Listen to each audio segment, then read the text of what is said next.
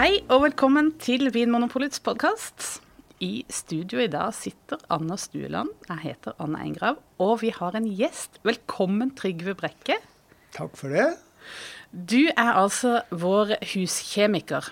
Eh, men hva er det som er liksom, din eh, offisielle tittel? Ja, jeg er vel eh, satt opp som leder for pro produktkvalitet, da. Leder for produktkvalitet, ja. Det høres litt finere ut. Ja. Ja. Produktkvalitet, det er jo det er viktig for Vinmonopolet at, eh, at produktene er av god kvalitet. Med en gang Når noen sier produktkvalitet til meg, så ville jeg tenkt at det er ting som at det skal smake godt. At det er en sånn deilig fruktighet i vinen og sånt. Men er det er det, er det, det det dreier seg om eh, i, i din verden? Ja, det bør jo være fruktighet i vinen. Det bør det være. Men eh, viktigst er at det har riktig kvalitet. Vi bedømmer jo ikke om det er god eller dårlig kvalitet, men det skal ikke være noe feil med det produktet som eh, våre kunder får, da. Akkurat. Og hvordan kan du være sikker på det? Eh, Vi har jo nesa vår og sånt nå, så vi, bruker, vi har jo en del klassiske vinfeil som vi greier å skille ut osv. Og, så og så er det jo et terapikjører vi kjører eh, jevnlig med analyser på produktene våre. Men eh, det er jo også en annen ting i denne her settingen med å ha riktig kvalitet. Det er jo også at de er merket korrekt, og at de er produsert i henhold til EU-regelverket. da. Akkurat. Så, og dette skal vi prøve å følge opp. Hva er det som kan skje i din arbeidshverdag som, som handler om det med produktkvalitet? Jeg bare prøver liksom å, å Skjønner hva du skjønne gjør? litt hva du gjør for noe. Ja, ja, ja. Nei da, vi vi får jo inn hele tiden stadig vekk folk som kommer inn, og det reklameres jo på produktene våre som alt, eh, alt mulig annet. Og det er jo litt av jobben vår å prøve å få disse her tallene så små som mulig. Og så er det veldig enkelt som har sagt at vi har altfor få reklamasjoner i, i forhold til annen eh, næringsmiddelindustri. da. Ja, det har jeg hørt. At Så- egentlig skulle man tro det var flere feil enn det. det. Men nei, eh, egentlig er det ikke det. For jeg tenker at disse produktene våre, det er i utgangspunktet er de fått rett behandling. Og så er dette her holdbare produkter som Så vi skal ikke ha altfor mye reklamasjoner, vi.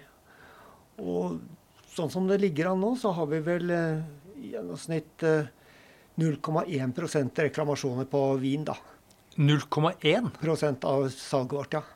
I reklamasjoner. Så det er pene tall, og det skal det egentlig være. Og jeg tenker at vi har mye gode produsenter der ute også, så ja. Ja. Og de har fått peiling på hva de driver med etter hvert. Ja, jeg, jeg syns jo det, da. Jeg tenker at det er flinke folk, så produktene våre er bra. Og men det er ikke bare reklamasjoner dere tester, dere tar jo stikkprøver fra mye. Nå sier jeg dere, for det er du ja, ja. og Inger ikke sant, som ja, holder på med dette. Vi er jo et team her. Vi er blitt tre stykker etter hvert. Så ja. Mm.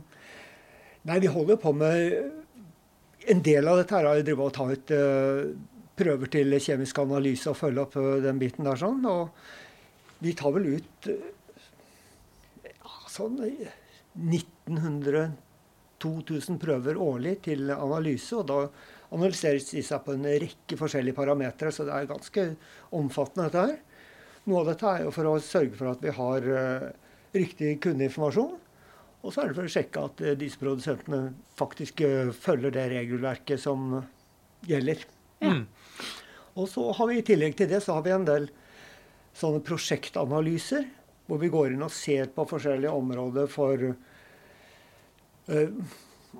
om det er noe feil der ute. F.eks. av pesticider, eh, kobber, bly Og det går eh, på sprøyterester, det. Ja. pestisiderester ja. Hmm. Og, så vi følger opp en del sånt nå. Men eh, disse nesten 2000 produktene som sendes til kjemisk analyse, er det produkter som er plukket ut fordi dere har en mistanke, eller er det eh, plukkes det ut tilfeldig? Hvordan, eh, hvordan foregår det? Nei, der prøver vi å få eh, Vi ser litt på salgsvolumet. Og så prøver vi å få tatt, eh, tatt stort sett det som er i basis og tilleggsutvalg og sånt noe, da. Og også bestselgerne i eh, bestillingsutvalget. Men dere, eh, jeg Ja, vi må videre, kanskje, til- vi, vi, har en, vi har flere ting vi kunne snakke med deg om, Trygve. Men eh, akkurat det temaet vi har valgt ut i dag, det er det som heter tilsetningsstoffer i vin. Så vi skal eh, egentlig eh, For meg er jo dette et litt sånn mystisk felt, for det er mer sånn inn i den kjemiens verden. Og jeg er litt mer inni det der historiefortellinga. Så, eh, så eh, vi skal love alle som hører på, at vi skal forklare dette så tydelig at til og med jeg forstår det. da tror jeg de fleste forstår det. Eh, for mitt første spørsmål er Vin er jo gjæra druesaft. Hva mener vi når vi sier tilsetningsstoffer i vin? tilsetningsstoffer, det er, jo, det er, jo, stoffer som har en sånn teknisk funksjon i vinen. da. Så, så de settes til, til vinen for å gi bedre holdbarhet, hindre oksidasjon, hindre bakterievekst osv. Og, og der har vi vel tre, tre, tilsetningsstoffer som er uh, lov i vin. Det er sulfitt, askorbinsyre og sorbinsyre. Og askorbinsyre og sorbinsyre de brukes vel sjeldnere og sjeldnere, så det er liksom sulfitt som er, er uh, hovedtilsetningsstoffet. Ja. Men så hører jeg jo mange andre sånne uh, mystiske navn på stoffer, men det er det du kaller hjelpestoffer. Og hva er, hva er, forskjellen på det? Hjelpestoffene de uh, fjernes jo fra produktet. De gjør en oppgave. altså fjernes de fra produktet, så de vil aldri være med over i en ferdig vin. Og der har du jo f.eks. Um, ja, ofte er jo dette noe som polymerer, så de bare felles jo ut. Er det for å rense vinen, eller for å klarne den, f.eks.? Ja, du har f.eks. Ofte ønsker du å ha Alle ønsker å ha en klar vin. Mm. Bortsett fra de som er naturvinfrelse. Men du ser på meg. ja. Men jeg er glad i klare viner. Men, okay. Du er kjemiker. Ja, så uh, kan man gå inn og fjerne protein. Og det må du gjøre hvis du vil ha en, en klar blankvin.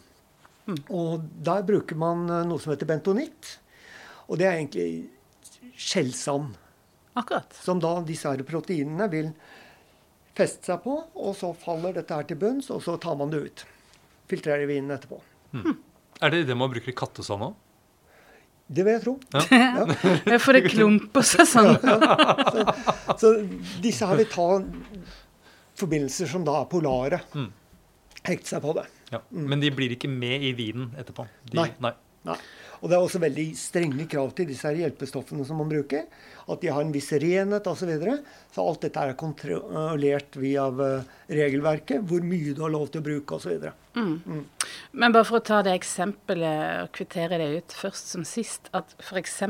veganere vil jo også eh, unngå hjelpestoffer som er animalsk opprinnelse. da. Mm. Selv om det ikke fins i vin, for det, det handler noe om på en måte Eh, den uh, filosofien, eller den Det heter kanskje ikke filosofi, men den uh, ja. ja. Det, er vel, det, er vel, det er vel det man kan kalle det? Ja, det er kanskje ja, filosofi. Ja. Uh, ja. Man bruker jo protein, da. Planteprotein og også protein fra egg og melk. Det skal jo merkes. Men så har du også bruk av fisk. Fiskeprotein. Ja. Og det tror jeg ikke er merkepliktig. for du melkeproteiner og mm, eggprotein fra egg, det er jo allergenfremmende. Ja, ah, allergenfremmende. Eller allergener, er det vel det. Ja. Så de er så, det merkepliktig. Akkurat så selv om det er et hjelpestoff, så må det merkes hvis det er brukt Ja, for du kan finne spormengder av dette her, men det er ørsmå mengder. og folk er jo ofte sensitive for dette her eh, langt under det som er sånn deteksjonsgrensen for analysene. Så det hjelper ikke å liksom analysere og si at disse er fri, men så har du fremdeles folk som kan være hypersensitive for dette her. Og, Akkurat. Mm. Så nettopp når de da eh, det er blitt brukt stoffer som enten av melk eller egg, kanskje hvis det er noe korn. Sånn glutenrelatert, men det er jo ikke noe man bruker i vin, selvfølgelig. Nei, jeg har, har eh, ikke hørt det, Nei. men jeg skal ikke si at det ikke brukes. Nei, men, uh, men, til klaring, da. Egg og, elg og melkeprodukter. Ja. ja. Mm. Men ikke fisk. Det, eh, det, det må man ikke merke. Ikke. Mm. Så hvis det Men hva er det man bruker fisk i vin til, da? Jeg har hørt at man bruker vin til fisk. Ja. det høres veldig rart ut. Ja. Dette her er jo det er proteiner som du Grunnen til at du bruker disse proteinene, det er for å hekte på tannin, da. Som da vil liksom hekte seg på disse her, og så filtrere ut. Og dette er store molekyler som da vil ramle til bunns, og de forsvinner ut av eh, produktet. Ja. Og da eh, Jeg husker at jeg har lest noe her en gang for lenge siden. Og det er jo ikke, man bruker ikke hele fisken. Man bruker, man bruker svømmeblæra. Yes. Ja. I sidenglass, er det det heter? ja, det er det det heter. Ja. Ok, så Ja. da har vi egentlig funnet ut av det at det er bare tre stoffer man kan tilsette vin som blir med vinen eh, over i flaska. Eh, og eh, dette med merking, så er det egentlig ganske sånn grovmaska merkesystem. Det er allergener som må merkes. Det er selvfølgelig alkohol. Eh, må merkes hvor mye det er. Og Volum. volum. Er det mer ting? Ja. Produsent, hvor dette her er eh, tappet og mm. Hva er det for noe mer? Uh, Og svovel. Ja. Det sa vi kanskje. ja, sulfitt. Ja. Alle, alle, alle allergener skal Ja. merkes. ja. Mm. Fordi det er et allergen. Nettopp. Så det er altså ikke som en eh, brus eller en melk eller en juice, der man må ha en sånn innholdsdeklarasjon. Nei, foreløpig har jo eh, vin- og brennevinsprodusenter sluppet den biten der sånn. Og så kan du si det sånn det er, Jeg kan ikke skjønne at det skal være så veldig mange stoffer som skal eventuelt eh, merkes på dette her. Du kan jo si sukker. Uh, sulfitt den merkes jo, men i en ingrediensmerking så skal du også ha mengden som er i, i, i produktet. Og eventuelt syre. Syre, ja. Ja. Mm. Og noen av disse syrer og sukker vil jo alltid være der være stabilt osv. Men sulfitten den forsvinner jo underveis og binder seg med andre stoffer osv. Så, videre. så da kan man ikke sette et tall, egentlig. Ja. Eh, Så du tenker at man ville ikke fått en sånn kjempelang eh, liste på en sånn ingrediensliste på, eh, på en vin? Det ville vært ganske få Ja. stoffer. ja. Eh, så det, men, men EU de har jo jobbet litt med å få på plass eh, en sånt merkekrav, men det er vel ikke helt i mål? Vi vet ikke helt eh, hvor de ligger i løypa heller. Nei, foreløpig er det ikke er det litt på stedet hvil, tror jeg. Ja. Så ja. Og vi følger jo da EU og EØS-reglene. ja. Vi kan Reglene? ikke lage noen egne, egne krav for eh, Norge. Det kan vi ikke. Ok, ja, men det er greit å vite. Eh, Da skal vi kanskje gå litt sånn inn i grøten, da. Ja. Hvor begynner vi, Anders? Vi, vi, har, vi har valgt ut noen, eh, noen vanlige tilsetningsstoffer, og så noen hjelpe, hjelpestoffer. Ja. Og noe litt mer sånn eh, obskure ting. Som vi skal ha helt til slutt. Det er en det gleder jeg meg veldig til. Da skal vi gå liksom innover i laboratoriet, da. Ja. Eh, Det første vi møter, er jo sukker. Er det lov Altså, eh, i en drue så er det jo sukker. Det, det vet jeg jo, for det måles jo sukkernivå i druer for bl.a. å avgjøre innhøstningstidspunkt. Men så er det altså også sukker som tilsettes. Hva slags sukker tilsettes, og når tilsettes det sukker? er vel det jeg lurer på mest. Ja, det er vel ofte det, det sukkeret du bruker, det skal jo være eh, konsentrert druemost. Dvs. Si at du har oppkonsentrert druesukker fra druer. Ja. Og det skal komme fra den eh, geografiske området som vindruene kom, eller de druene du har brukt, kom fra. Så det er kravet. Mm. Og det er jo forskjell på da druesukker og det sukkeret som vi da får via rødsukker. Druesukker består av glukose og fruktose, og så har du da rødsukker som er sukrose. Så det er, det er forskjellige komponenter, ja. Mm. ja. Nettopp. Så det her er her, gir, han tilsetter man da eventuelt eh, noe som allerede finnes i druene. Eh, eller altså i, i mosten. Man bare liksom pumper det litt opp. Ja, du tilsetter sukker for, og ofte kan det være en må grei måte å Du løfter aromakomponentene litt. Grann, har en ja, litt sliten vin, så kan det være et godt tips å kjøre litt brunost oppi for å Ja. få den litt mer fruktig osv. Men eh, også runder det av litt. og ja, Men det sukkeret som da brukes, det er, kommer fra druer. Det skal komme fra druer, og det skal komme fra samme region som vinen er høstet. Og når er det det er vanlig å tilsette sukker da, i, under vinproduksjonen? Det er eh, ja, Jeg vil si ofte gjør man dette rett før tapping. Da tar du og justerer. For vinen ligger jo mye bedre på tank når den er tørr. Da har du ikke problemer med gjæring og ettergjæring osv. Så, videre. så dette gjøres rett før de tapper. Så tilsetter de det, det volumet de ønsker av, av sukker, og så Ja. tapper man. Og da, da gjør man det rett og slett for å, få, for å gi en liten søtsmak i vinen. Ja. Litt Eh. avhengig av Jeg tenker Hvis det ligger på en seks gram, så får du ikke egentlig noe sødmefølelse av eh, vinen. Mens eh, når du begynner å nærme deg ti, ti gram osv., så, videre, så gir det en sånn god fylde, og man vil merke det. Ja. Nei, dere er jo like kjent med dette som meg, så ja. Ja, ja. Og det kommer litt an på hvor mye syre som er i òg, men ja. med mye syre så kan man jo komme ganske høyt opp på sukkermengden før man merker det, egentlig. ja. Men det er også noen som tilsetter det før gjæringa for å rett og slett booste alkoholen. Chaptalisering. Ja, ja. Men er det Etter klimaendringene, er det nødvendig noe sted? Ja, nei, det kommer litt an på det. Sør, Sørlandet muligens? Det er noen deler som fremdeles bruker det. Bruker Ja. du da druemost, eller er det Jeg har ikke kommet så langt ennå, egentlig. Burde gjort det. Det burde du kanskje vurdere. Først få modne druer. Nei, men det, det, er- skjer vel eh, fremdeles at eh, vinen chaptaliseres. Men da, selv om det da tilsettes konsentrert druemost, eh, så, vil ikke det være noe sukker igjen i vinen nødvendigvis. Fordi da kan jo vinen Ikke altså, etter den, gjæring, nei. den kan jo gjære helt tørt, selv om Mm. ja, Fordi du da tilsetter dette sukkeret før gjæringen. Nettopp. Ja. Og det er litt sånn når du har tilsatt eh, sukker, så må, du, må hygienen være på plass. Mm. Da kan du ikke ha noe gjær og rester av bakterier. Nei. Da blir det fulle leikaring oppi der. Ikke ja, nettopp, ja. Det er derfor du mener at det er lurt å tilsette den sukkeret da rett før tapping, hvis man da ønsker det restsukkeret i vinen. Ja, Da må du Ja. sørge for å ha et mest mulig sterilt produkt. Men det. det jeg lurer på er, altså, eh, hvis produsenten velger da å tilsette sukker før gjæring, altså den såkalte chaptaliseringen, vil sukkeret da regnes som en tilsetning?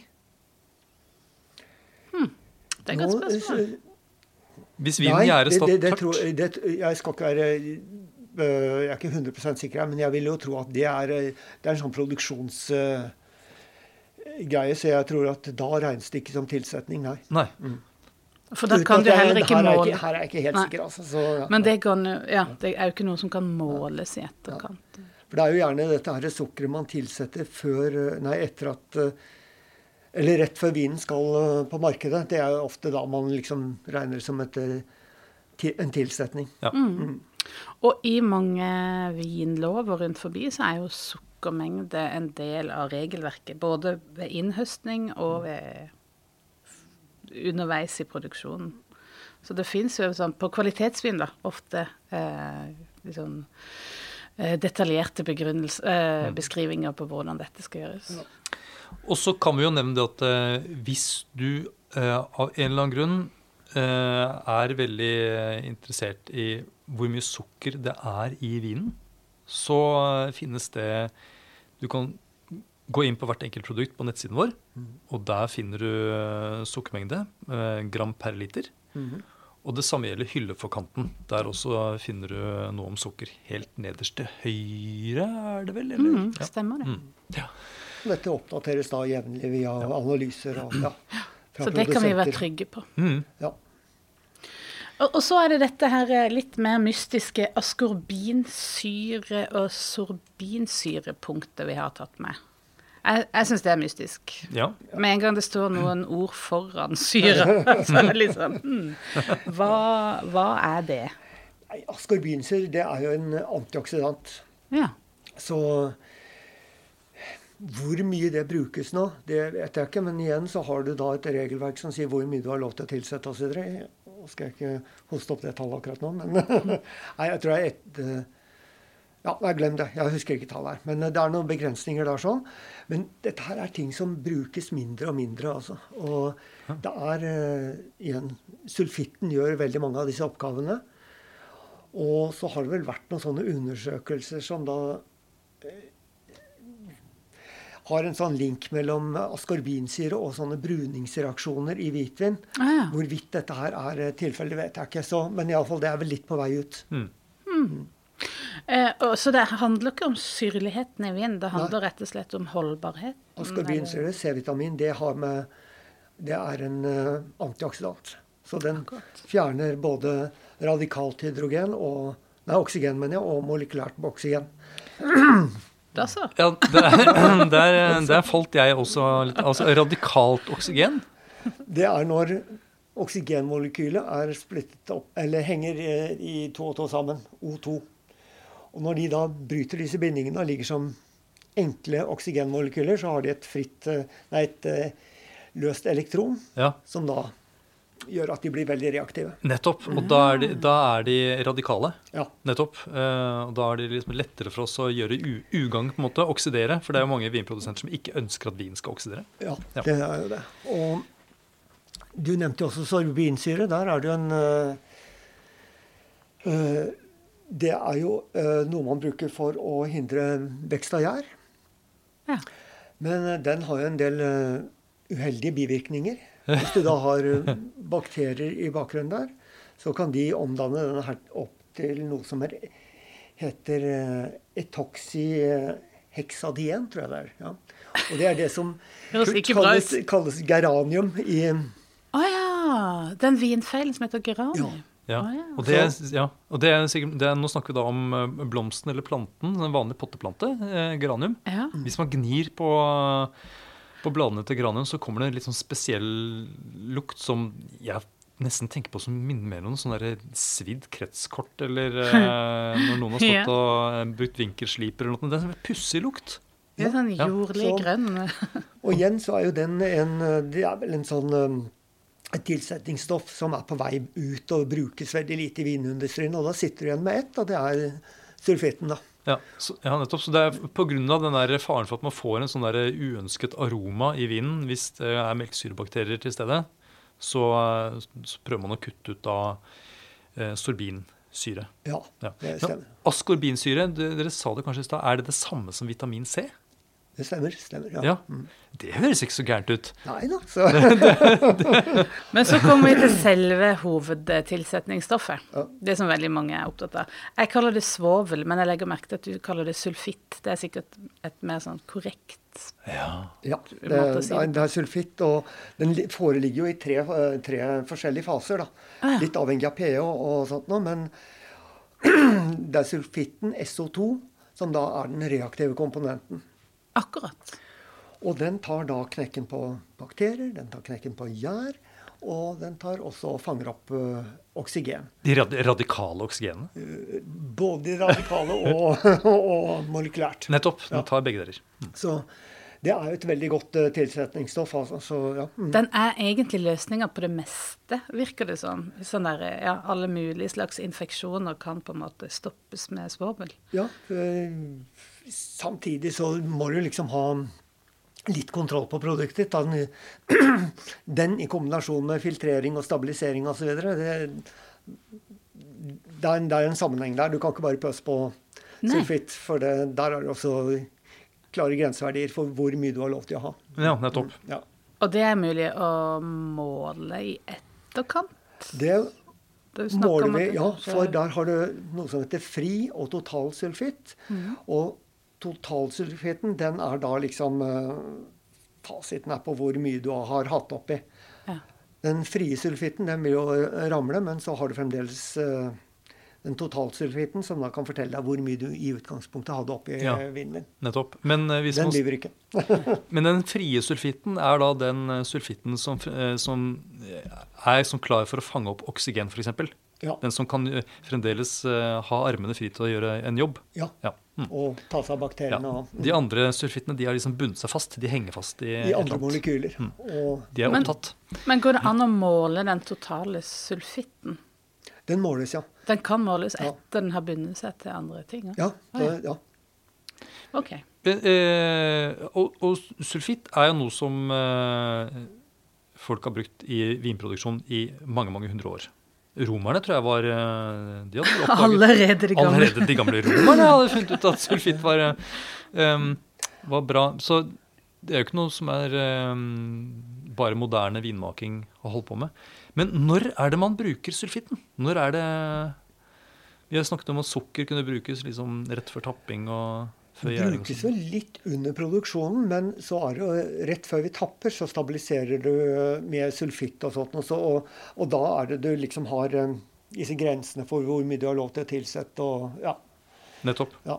Da er det totalregnskapet gjøres opp rett før tapping. Ja. og så Mm. tar det siste knekket. Og så er det litt avhengig av hvilken, hva slags vin dette her er, og hvor mye sukker det er i den osv. Så, videre, så har du forskjellige mengder du kan tilsette. Ja, for du kan tilsette mer sulfitt jo søtere vinen er. Ja, det er vel tre sånne øh, øh, nivåer her. Du har da for en tørr rødvin så er det 150 milligram per liter. Total. To- Totalsulfitt, ja. Og så går det jo helt opp til 300 milligram for sånne søte dessertviner osv. Ja. Jo mer sukker du har, jo er det få, eller jo lettere er det for å få en ny gjæring på gang i flaskene. Så du må liksom ha en buffer for å ta seg av dette her. Og de røde vinene trenger minst fordi det er sånn Er det pga. antioksidanter i, i fargen? Det er vel tannin øh, Ja. Tannin. fungerer vel sånn, sånn litt øh, Bremser på og bakterievekst også, tror jeg. Så det er gjerne litt mer Du tillater litt mer sulfitt i øh, hvitvin og rosévin, så ja. Jeg tror tannin har en effekt her. Mm. Og så er det vel et eget regelverk for eh, økologisk produsert vin også i EU. Der har vel liksom, de har enda lavere grenser for, for Ja. har de ikke det? Der tror jeg den frie er på 100. Nettopp. Nei, eller totale sulfitten er på 100 mg per liter, Mm. så litt under. Men selv de økologiske bruker jo sulfitt, og jeg tenker at det er en grei sak. Da får du et vin, en vin som er uh, mer holdbar, mer stabil, Mm. lengre Eh, levetid. Ja. Mm. ikke sant? Er det mm, Hvis det er for mye sulfitt i vinen, Mm. hvordan kan man merke det på noen måte? Eh, dette her er jo litt anekdotisk. Jeg sk det er ikke vitenskapen som snakker nå, men jeg mener at man kan det for at det liksom lukker vin. Det er jo en grunn til at man ikke pøser på, som du sier. Én ting er det at det er vel kanskje noe øh, helse inn i bildet òg, men også kvaliteten på vinen. At det på en måte øh, Frukten bare lukker seg helt sammen. Og så kan man vel, innbiller jeg meg, få en sånn liten eim av sånn brent fyrstikk. Hva, hva tenker du, Anders? Nei, eh, det, det har hendt eh, at eh, jeg lukta gjennom en serie med, med, med viner, og spesielt altså Noen ganger så kan, det, kan man få sånn preparerte prøver. Altså når eh, viner sendes som bare sånne testprøver, mm. så, så tror jeg de svovles litt mer sånn for hånd. Og noen ganger så kan jeg merke at det, at det svir litt i nesa når jeg tar det som en sniff. Mm. Ja, det er det mye. Kan det, er det, henger det på greip, Trygve? Ja, det stemmer nok det. Altså, og jeg er ikke noe flink til å kjenne det der selv, men jeg skjønner den der litt sånn svinga, litt sånn emmende smaken og lukten som du kan få av, av sulfitt. Ja, det er mer som en sånn følelse enn en, en, en aromaassosiasjon. Mm. Men den der mm, brente fyrstikken det er ofte en helt annen type forbindelser. Det er noe som vi kaller mercataner og disulfider. og det er egentlig vinfeil. Så, men mulig du kjenner den sulfitten som det. Altså, jeg skal ikke Det, det, det skal ikke jeg heller påstå. Det kan være en klassisk feilkobling Men, òg. men er Men vi har jo, har jo lukta på vann med svovel i, i sånn produksjonslokaler i vin, hos vinprodusenter, og det svir. Ja, nettopp. Det svir Når det er høy konsentrasjon av svovel. For de bruker det jo også de har, Jeg har vært på steder der de har hatt en bøtte, eh, stor bøtte med vann med svovel. Liksom de renser produktene også, eh, altså ikke produktene, men redskapene. Men Er det svovel vi snakker om da, eller er det sulfitt? Ah, det er et pulver.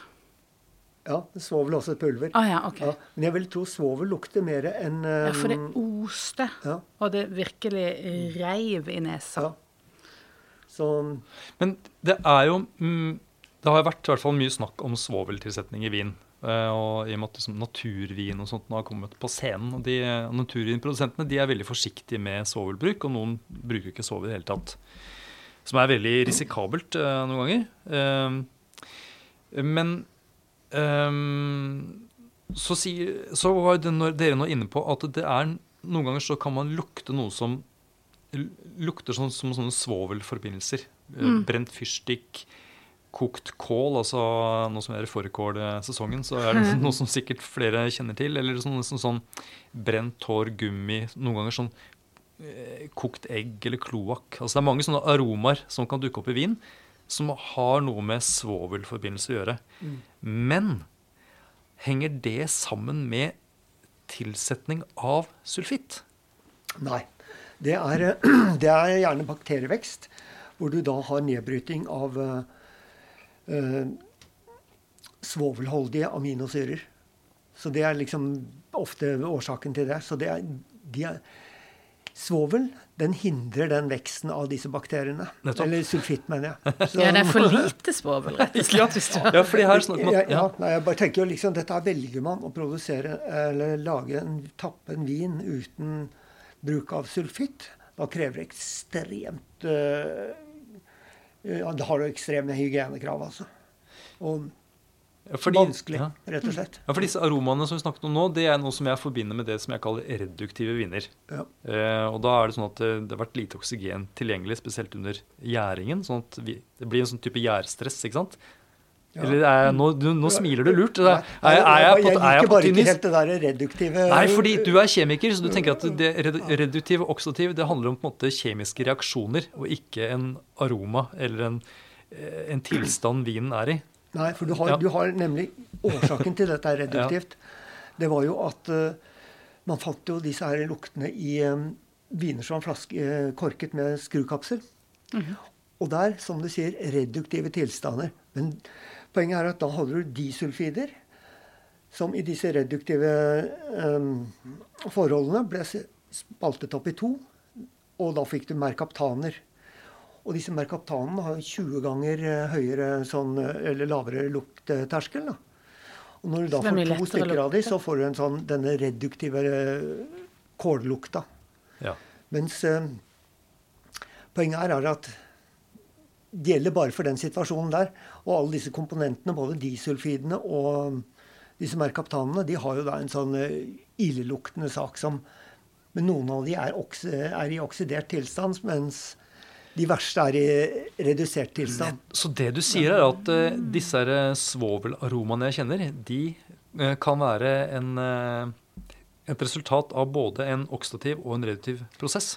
De er både i en oksidativ eh, tilstand og en reduktiv Ja, tilstand. Okay. Så derfor er det litt sånn Det er litt unøyaktig, da. Men OK, ja.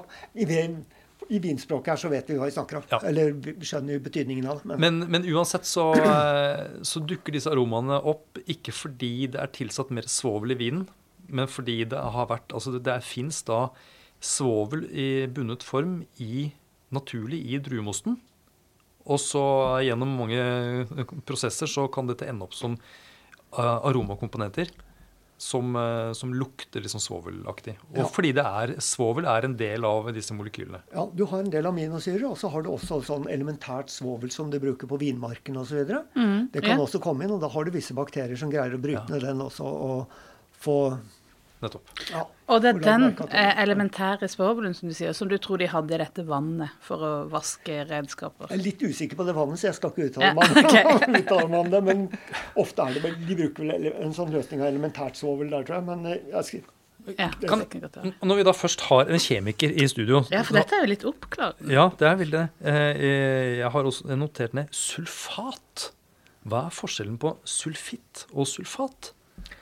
Sulfat, det tror jeg er SO3. Jeg er litt sånn Beklager, jeg må melde pass her. Ja, men det er ikke det, det, er ikke det man, altså, man tilsetter ikke sulfater i vin, man, tilfell, man tilsetter sulfitter. Ja, sulfitt. Ja. Mm. Akkurat. Så det er forskjellige ting. Mm. OK. Eh, har vi snakka oss gjennom svovel? Eh, Ja, ja, altså eh, Noen kan vel reagere lettere på, eh, på fri svovel i vin. Eh, Det er vel derfor det merkes? vet? Ja, eh, men jeg tenker, er det noe du lurer på om du reagerer på, så ta kontakt med din fastlege. Og det tenker jeg er sånn generelt om det vi snakker om i dag. at eh, er, ja. Ja, er, du, er du allergisk mot uh, svovel, så bør du vel holde deg unna av uh, vin og sider og alt dette er sånn, Ja. som da er tilsatt. Med mindre det ikke er tilsatt, da. Men det er svært få produsenter som eh, Ja. Tar den sjansen i dag. Ja. Eh, men det må jo også sies at eh, akkurat som vi snakka om askorbinsyre og sorbinsyre, så er jo også svovel eller sulfitt da. Nå ble jeg plutselig mye brukt i andre Altså konservering av andre matvarer. Sånn Ja. tørka frukt har jeg sett. Det ligger kjempehøyt. Tørka aprikos. Ja. Det er en grunn til at de er oransje og ikke svarte. Faktisk. Det er sant. Mm. Eh, ja, og så har vi et lite punkt eh, igjen, og det er jo da, altså ikke mm, eh, ikke det vi kaller tilsetningsstoff, men det vi kaller hjelpestoffer, som blir borte. Og det er det vi har allerede vært inne på, det er proteiner. Eh, og, og det er, Du har jo egentlig nevnt allerede, Trygve, men det brukes litt ulike former for proteiner, gjerne for klaring av vin. Det er det som er hensikten med det. Ja, da, eh, når du bruker eh, protein, så er det for å fjerne garvestoffer. Og få kanskje en balanse på vinen der sånn. Er det mye garvestoffer, så kan du hente ut dette her ved hjelp av eh, proteiner. Ulike, og da er det egg og melk eh, og eh, fiskeprotein. da. Eventuelt så kan du bruke en annen polymer som heter PVPP. Ja. Polyvinyl mm, Poly... Ja, nei, glem det. PVP. Du kunne, du kunne nesten sagt hva som helst. Ja, jeg hadde, jeg hadde jeg hadde ja. benytta sjansen hvis jeg var det. Ja, ja, ja. Vinylpyrolidon, der hadde vi Ja, ja, det Ja, det er er imponerende. Ja. Så, men eh, det er en sånn, igjen en svær eh, syntetisk polymer som Ja. man putter i, så hekter de seg på, filtrerer det bort, og så er du kvitt uh, garvestoffer. Men eh, vil det si at garvestoffer er et protein? Binder protein seg bare til protein, eller er det andre ting? Liksom? Nei, her er det de aktive stoffene i garvestoffer, og er gjerne hydroksylgrupper, de vil da binde seg til protein og den polymeren. Så de vil kobles eh, sammen, og så kan du dra de ut. Ja, med tyngdekraft. Nesten som uh, man skal se for seg sånn der Brio-leketog. Yep, altså se for at eh, Legoklosser, ja. ja, at- at tanninene har på en måte noen sånne uh, magnetiske ender. Går litt på ladning, ladningsforskjeller og liksom pluss-minus. Så Som- hekter de seg på. Og så kommer da proteintoget bort, og så eh, sånn Dette bildet ser jeg faktisk for meg. Ja. Og så kan det bli litt sånn lange kjeder, og da er de, kan de filtreres ut. Ja, du kan si det sånn at på denne polymeren som du hiver oppi, da, og disse proteinene er ofte en polymer, de også, så er det sånne aktive grupper som er plassert rundt omkring, som da kan koble seg til disse hydroksylgruppene som de finner på tanniner. Mm. Nå Så sitter sitter de godt Ja. der, og så blir de dratt ut. Jeg må bare si at Trygve nå sitter han da og så nå gestikulerer med armene. Han på en måte sitter med proteiner opp i lufta og klasker de sammen. Ja, jeg ser det for meg. Det er veldig bra. Ja. Men så har vi det som heter enzymer. Og det er òg for meg litt sånn eh, mystisk. Eh, et enzym er ikke noe som eh, gjør noe på egen hånd, men som får andre ting til å skje, har jeg forklart det for meg sjøl. Mange bedrifter søker etter enzymer. Ja, Er du et eh, løsningsorientert enzym, da trenger vi deg. Der, kan det unna. Det er i, i, i det landskapet, i hvert fall. Ja, ja, et enzym igjen, dette er et protein. Ah, ja. Og den har igjen et aktivt sete. Og den kan gripe fatt i et molekyl, gjøre noe med dette molekylet. Slipper den tak i det, og så liksom regenereres den, og så tar den tak i et nytt et. Så det betyr at disse enzymene kan gjøre samme oppgaven mange, mange, mange ganger. ganger. Så derfor trenger du også små mengder av det. Akkurat. Så det slipper tak når jobben er gjort, og, og begynner på nytt. på en ny ja. Sånn type Kirsten Giftekniv i kjemiens verden. ja. På en måte fører, eh, fører eh, stoffene sammen, og så eh, vandrer videre. ja, Nå har du mange jeg- fine bilder Jeg syns det. det. Stemmer. Og hva slags, hva, hva slags eh, reaksjoner, eller hva er det man ønsker at enzymer skal eh, kunne bidra med i vinproduksjon? da? Det er vel eh, det har, det er vel bruk av fire forskjellige enzymer i vin, vinbransjen. Da har du noe som heter glykoksidase. Ok.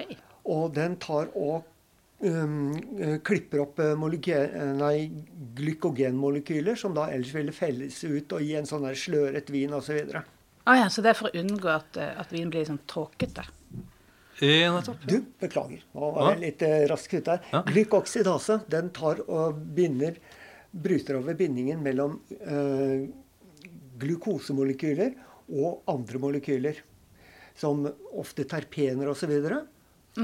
Klipper de bindingene, og det som skjer da, er at du får frigitt terpener, som er disse aromastoffene som jeg er veldig glad i i Riesling bl.a. Ja. Så får du frigjort mer av dette her sånn. Så det har den effekten der. Nettopp. Så det er et hjelpemiddel som vinmakeren bruker for å få mer av den derre deilige, nesten sånn blomsteraktige og sitrusaktige ja, lukten man får da i. Riesling, Muscatel og sånt noe. Nettopp for å få litt mer piff i vinen. Alternativet kunne man gjort det ved å varme opp vinen, eller varme opp mosten. Men da får du andre bieffekter. Så den er veldig spesifikk. Klipper disse bitene her, og så får du frigjort aroma. Ja. Og da- det, det gjøres etter gjæring, ikke sant? Det kan vel Ja, jeg vil tro at det gjøres etter gjæringen. Jeg skal være litt sånn usikker Ja. hvor de setter, setter, tilsetter dette her, så Men det var et eh, veldig fint eh, hjelpemiddel, da. Kanskje jeg skulle hatt det i min Riesling. ja. Du får prøve.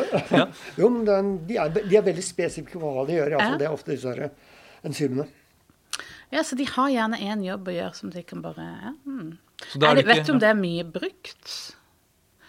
For du, kan ikke, du har ikke noen mulighet for å måle det uansett, så det du Nei. kan jo ikke sette noe tall på dette. Og under proteinutfellingen så vil disse enzymene også falle ut. Mm. Og i utgangspunktet så er det jo svært få mengder, eller små mengder av dette. Ja. Og så fins det vel gjærtyper også som, eh, er, som er dyrket fram for å også skape en sånn økt fruktighet i vin. Og det er vel også fordi jern har jo også enzymer eh, i seg som, kan, som gjør den samme prosessen. Ja, Ja. så stemmer. Så man må, det går an å få en lignende effekt, kan man vel si, eh, uten å tilsette òg. Men det er enzymer som er nøkkelen til det, til det hele. Sikkert Ja. eh, de, de rette gjærstammene brukes jo også veldig aktivt. da. Så det, men enzymer kan også være en god eh, Men, luk, ja. ja. Men lukten av sånne blomster og sitrus, det er ikke lukten av enzymer. Det er liksom lukten av stoffer som kommer fra druene, og gjerne drueskallet. ikke sant? Ja. Ja. Den der gruppen som heter terpener, Mm. som ofte er dessverre bundet til disse her eh, sukkermolekylene. Og da vil du ikke kjenne lukta av disse. her. Da er de ikke flyktige. Akkurat. Så du må klippe bindingen, og da blir de, kommer det jo en sånn flyktig tilstand. Ja, for det er et annet eh, begrep som ofte dukker opp, som jeg tror brukes litt upresist. Og det er det her med flyktig og ikke flyktig. For når du sier at noe er flyktig, så betyr det bare at du kan lukte det, ikke sant? Ja, det er, ofte er det jo det, det fordamper. Ja, så det er noe det som fordamper. ja. Blir For det- molekylene veldig svære og tunge, så har de lavere damptrykk, og da vil du som regel ikke kjenne så mye til de. Så når man snakker om flyktige syrer, som noen gjør, da, eh, da handler det egentlig om Det er én syre. Det er eddiksyre. Vi har ikke, noe mer flyk, vi har ikke flere flyktige syrer i. Nei, De andre er ikke flyktige. De uh, ligger som Så man kan øh, like gjerne si eddik, Ja. egentlig. Mm. Eh, OK, eh, da Men vi har jo flere av dem. Det er jo du har pektinase. Å oh, ja, det er mer det er enzym- enzymer. Ja, kom igjen! åpna enzymboksen. Kom med enzymene! Nå er, ja, for vi, har- vi har jo egentlig bare snakket med ja. god gang her. Ja. Eh, Men pektinase, det, den I druene så har du pektin. Dette her er et eh, sånn polysakkarid som da vil ligge og igjen gi uklarhet i vinen. Og her kommer dette enzymet, klipper dette her opp i gode, eller passende biter, så at det da enten blir løselig eller fjernes fra Eller ja. Ofte blir det i løsning i vinen, da. Ja. Ja, sånn at vinen blir klar. Ja. Kan det klippes opp til slett å bli gjærbart sukker, eller er det Nå er jeg litt usikker på hvilken Nei, jeg tror pektin, eh, pektin har, er, blir klippet opp til ufermenterbare sukkere. nettopp? Ja. Noen tilsetter jo pektin til eh, syltetøyet sitt. Ja. Eh, ja, Til for Da blir det sånn tykt og fint. kirsebærsyltetøy Ja. trenger litt ekstra. Men, det, men med vin så ønsker man ikke den, den tykt flytende effekten. Da. Nei, eh, vingelé. Sånn, ja. Mm. Ja. Så, Ja, det var en, Ja, så en pektinase. ja, Mm. så har du glukanase. Det er eh, i eh, sånn på trytisviner, dessertviner, så har du ofte et problem med at du får eh, eh, glukaner. Og igjen, dette er ting som kan gi litt sånn slørete vin og sånt noe. Og da er det igjen disse går spesifikt inn og klipper opp disse makromolekylene. da. Akkurat.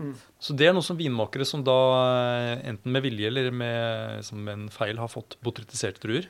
så er det, Det, noe det, de følger, kanskje det følger med botrytis-biten, så blir det dannet en del eh, glukaner.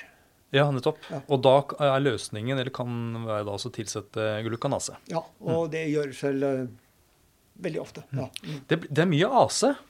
Asia Er det, er det Hvis det heter noe som heter bla, bla, bla ASA, så er det, det er et det er et Enzym. enzym ja. Ja. Og gjerne glukan ase. Da er det glukan som sier hva det gjør, og så er det ase som sier, forteller oss at det er et enzym. Da. Ja.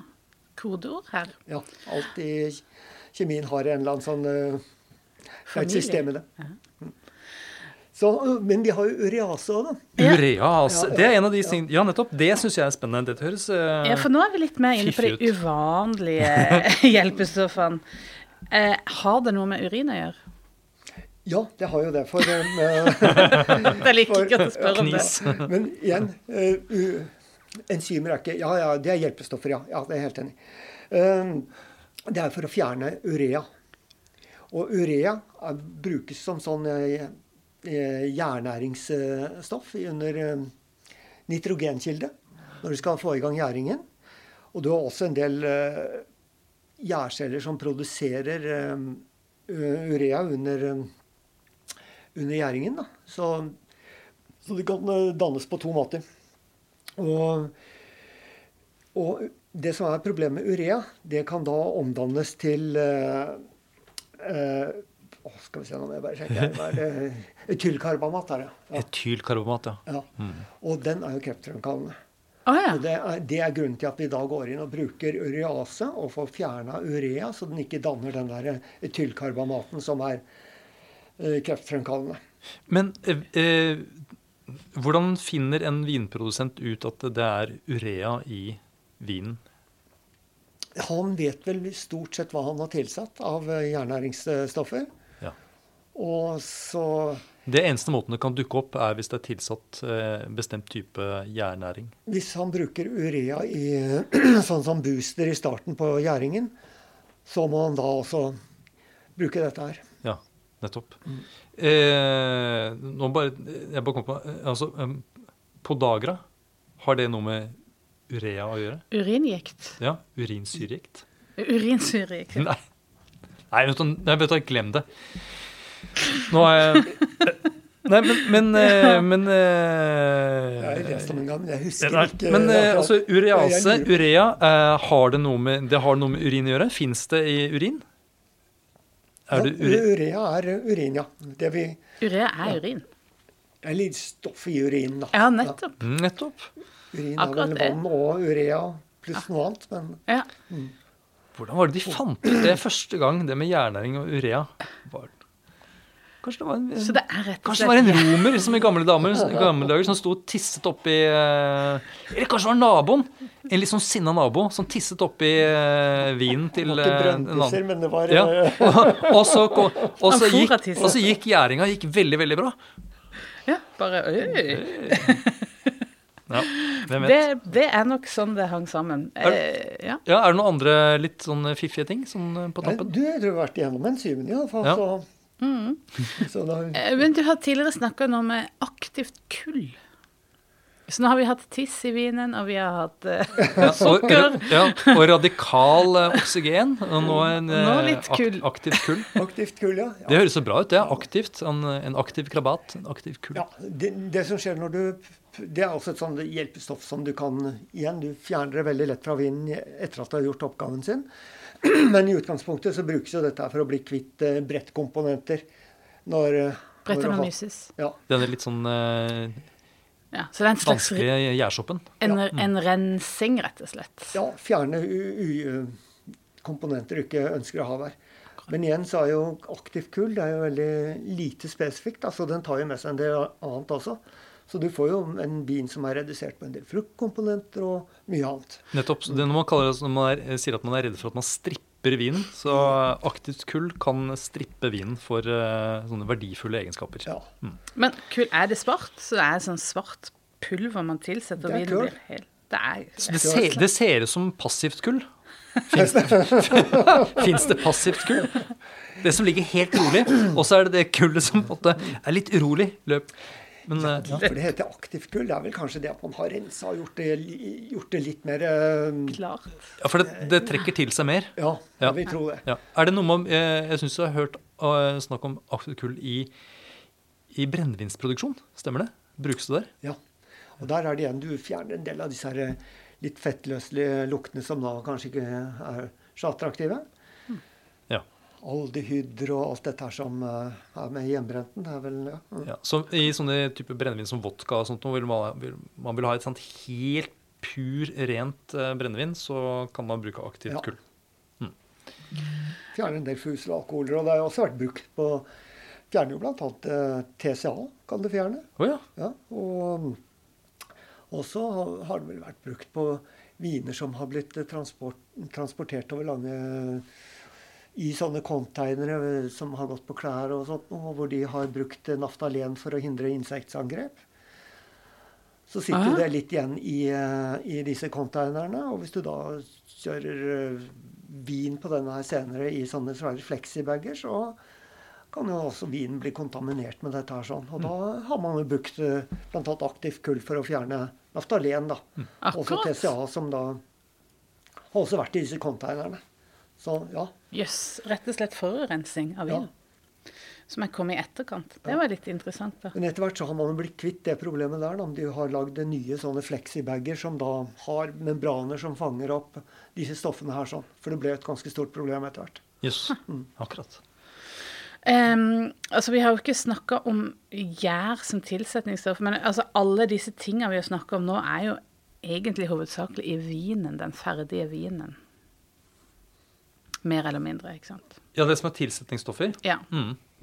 Så, så gjær regnes jo ikke som et tilsetningsstoff. da. Nei, er og jo det liksom- skal du helst ikke ha i vinen når du Nei, ikke sant? tapper den. Så det skal fjernes ved filtrering og ja. ja. Kanskje bortsett fra sånn type petnat, de sånne perlende viner som er litt sånn, gjerne litt sånn grumsete. Og sånt, noe, der ligger det døde gjærceller. Ja. De må få lov til å være. Ja, for de som liker det. De som liker. så, ja. ja da, nei da, men er for all del det ja. Hver sin lyst. ja. Um, Eh, vi har jo eh, et lite tips til de som har lyst til å teste noe litt sånn hjemme eh, ja. For du har et, et, et, litt sånn fiffig triks med det med å fjerne reduktivitet. Eller, eh, redd, hvis du har en veldig reduktiv vin. ja, for da snakker vi om disse her kålaromaene, øh, hva er det annet, brent fyrstikk osv. Ja. Ja. Så vi har snakker samme språk her, ikke sant? Ja, ja, ja. Nei da. Det er jo en sånn eh, De, de reagerer som regel med kobber. Da en, nå putte en fem, gammel femmering Nå eksisterer vel ikke den lenger, men eh, Nei, kanskje lettere å få tak i eh, en sånn bit av et sånt uh, varmtvannsrør som uh, fra rørleggeren eller noe.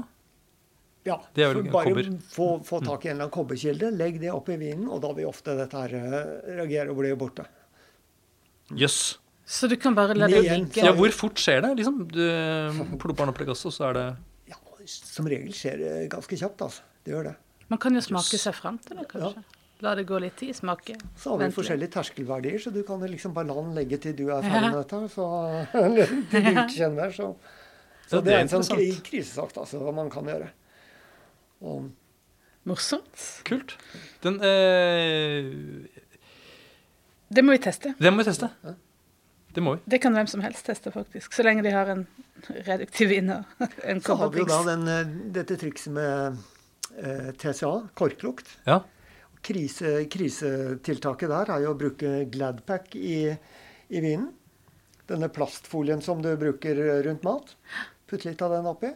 Så vil jo da denne eh, TCA-en den vil løse seg, eller korklukta vil løse seg i plassen, Og så kan du dra det ut, og så har du en da Tuller du? Funker det? Det funker faktisk. Wow. Men Wow. igjen, igjen så tar du med deg litt annet. Altså, du Ja, men får det som, eh, men er du på fjellet og det det er krise, så har du iallfall den muligheten. Det er jo helt utrolig. Jeg tenker på dette her fenomenet med, med som en del snakker om nå, snikkork. Altså hvor du ikke kjenner en tydelig TCA-aroma, men eh, noen mener at det gjør at vinen er litt sånn redusert i fruktigheten. Det kan kanskje være en løsning for eh, de som eh, er litt sånn bekymret for snikkork. At det, tror du at det er snikkork i vinen din? så kan du snike ned litt eh, Gladpack i, i flaska, så kan du kjenne om vinen faktisk blir bedre. Det er veldig mye morsomt man kan teste. i hvert fall. Det er jo faktisk noe vi kan teste her. Jeg har ikke svar på det her nå. Jeg tror vi er kommet til veis ende. Eh, Trygve, tusen takk for at du kom. Og vi kommer til å spørre deg om mye mer i fremtida også. Takk for at du hører på Vinmonopolets podkast. Har du forslag til et tema i podkasten? Send mail til podkast at vinmonopolet.no. I tillegg svarer kundesenteret deg på e-post, chat og telefon.